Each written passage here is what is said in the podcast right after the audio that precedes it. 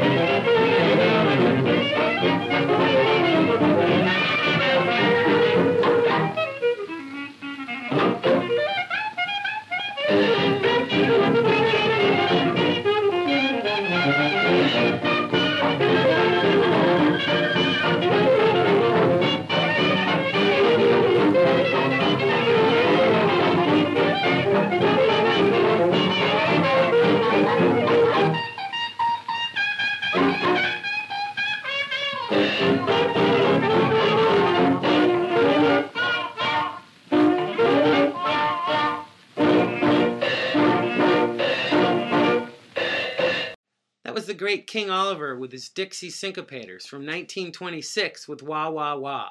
The Big Easy meets Chicago. Such a bounce that had. I would think the clubs in Chicago and anyone who dropped that on an old record player would instantly dance. Well, let's jump from the 20s to the early 40s now. Tommy Dorsey became one of the most famous band leaders in part because Hollywood used him in movies, and this next song was originally recorded for the feature film Broadway Rhythm, but it was cut from the film. It was eventually released on RCA Victor in 1943. Here's Tommy Dorsey and his orchestra with Opus 1.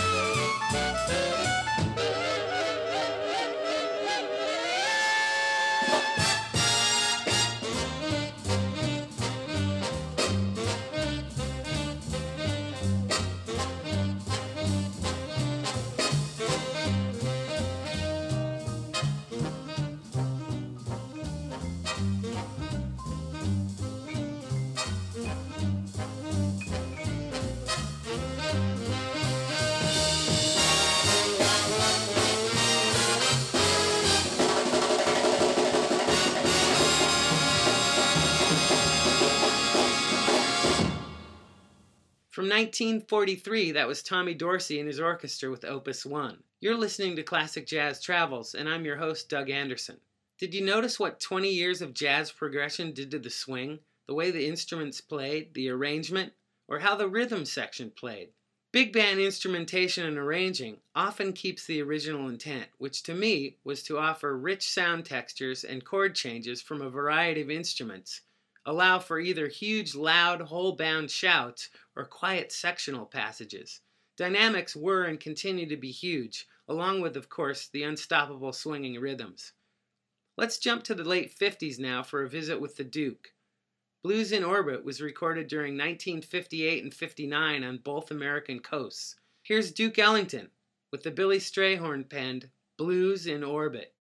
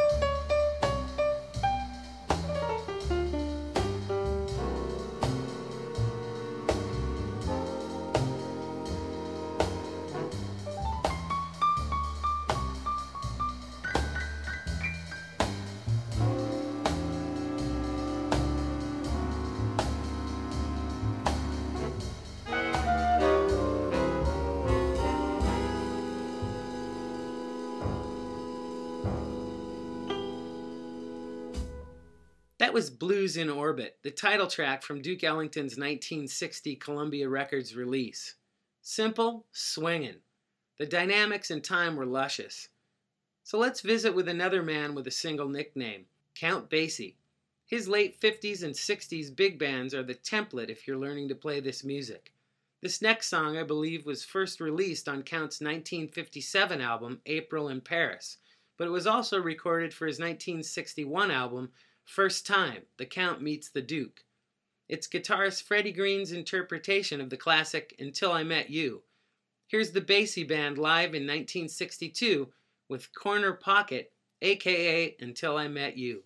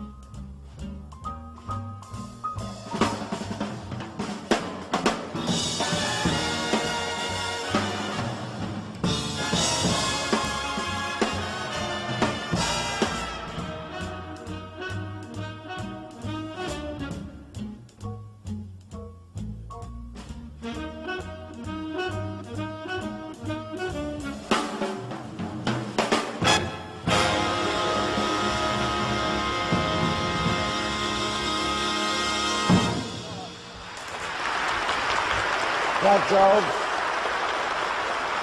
Albert Island, right west. That was the Basie Band live in 1962 with Corner Pocket, aka Until I Met You. Basie's drummer Sonny Payne is one of my favorites. He is so good at setting up the band's upcoming melodic lines. Such great drum fills. He was probably my favorite big band drummer. Then I discovered Buddy Rich.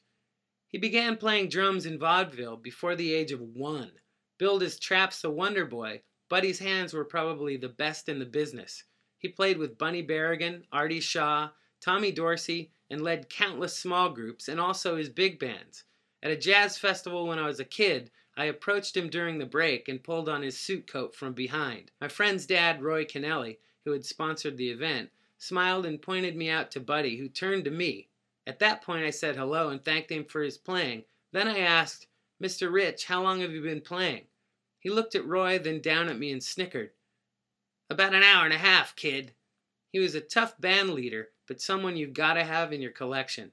From 1967, here's Buddy and his band with Machine.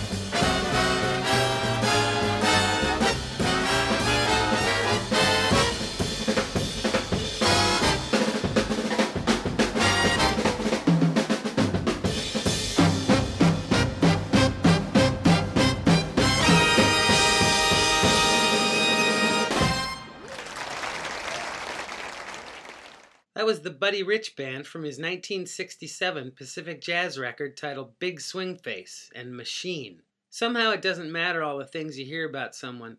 Once they're on the bandstand, they seem to melt away. Buddy was one of those kind. So we're moving from a master drummer to a remarkable trumpet player and band leader, Maynard Ferguson. The next song comes from his 1974 Columbia Records album Chameleon. He blasts the high notes and then holds his trumpet for the vocals. Here's Maynard and band with the classic Gershwin Duke ballad, I Can't Get Started.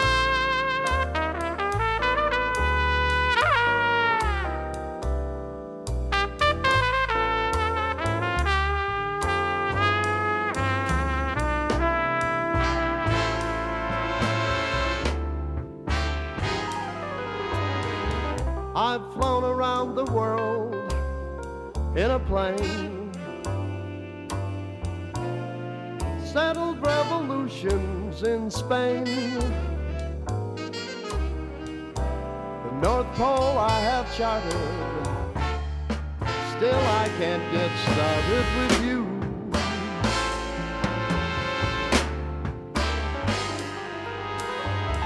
On the golf course, I'm under par. Stan Kenton made me a star. Still I'm broken hearted, cause I can't get started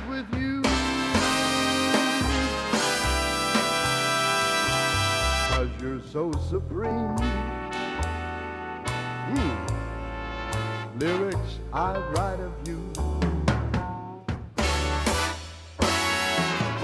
Dream day and night of you. And I scheme just for the sight of you. But what good does it do? I've been invited to tea by the Queen. Linda Lovelace she thinks I'm obscene. Still I'm broken hearted, cause I can't get started with you.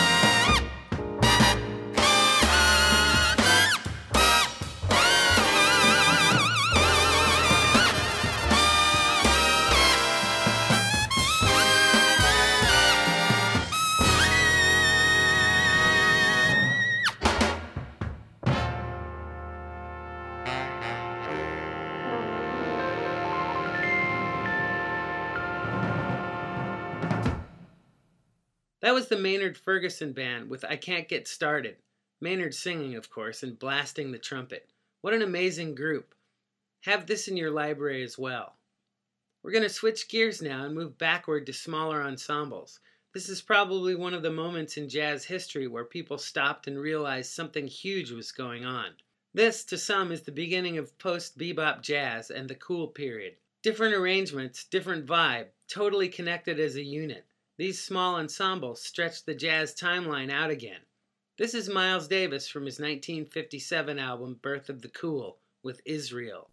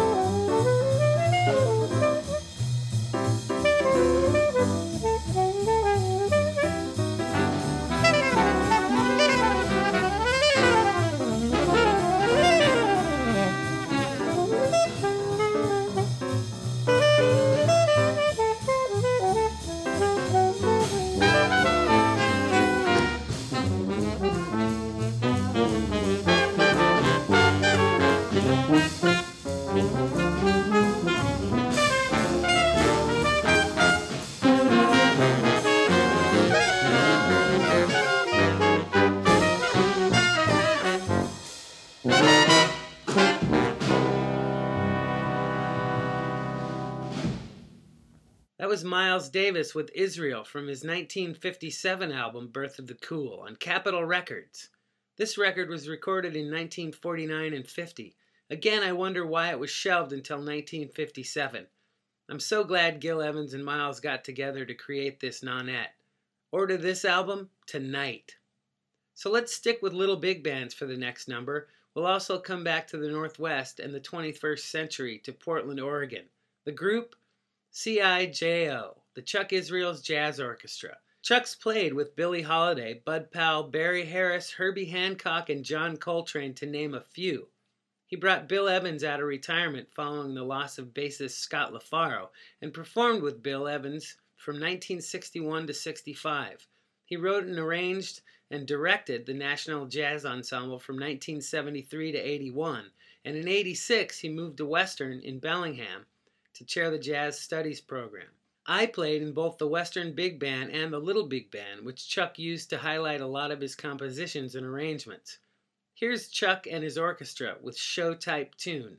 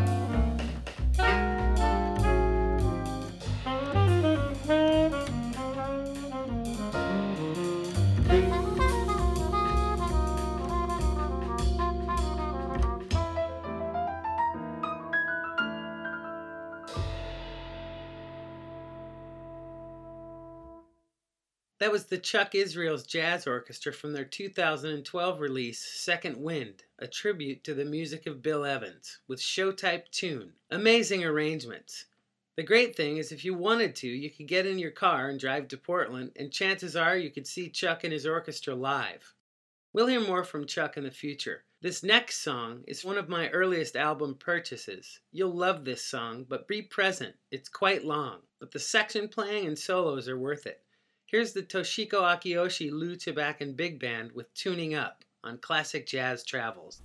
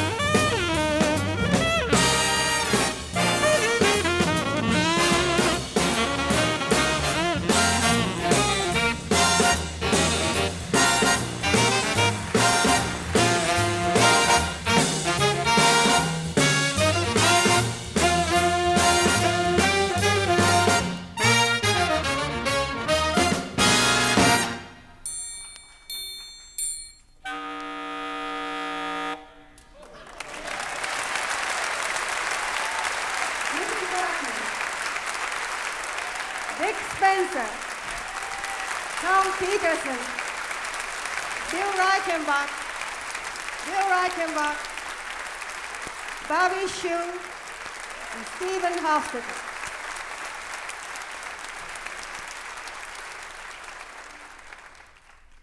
That was the Toshiko Akiyoshi Lew Tabackin Big Band with Tuning Up. Brilliant. Worth every penny if you can find this CD or album. There's beautiful playing from all sections. Were you able to hear the different voices? Did you hear with each chorus the different lines people were creating? The polyphonic voices using multiple folks on reeds, trombones, trumpets, etc. makes big bands amazing to listen to. Well, it's about time to say goodbye for another week. I hope you've enjoyed the journey through my big band collection. We'll sprinkle more in soon.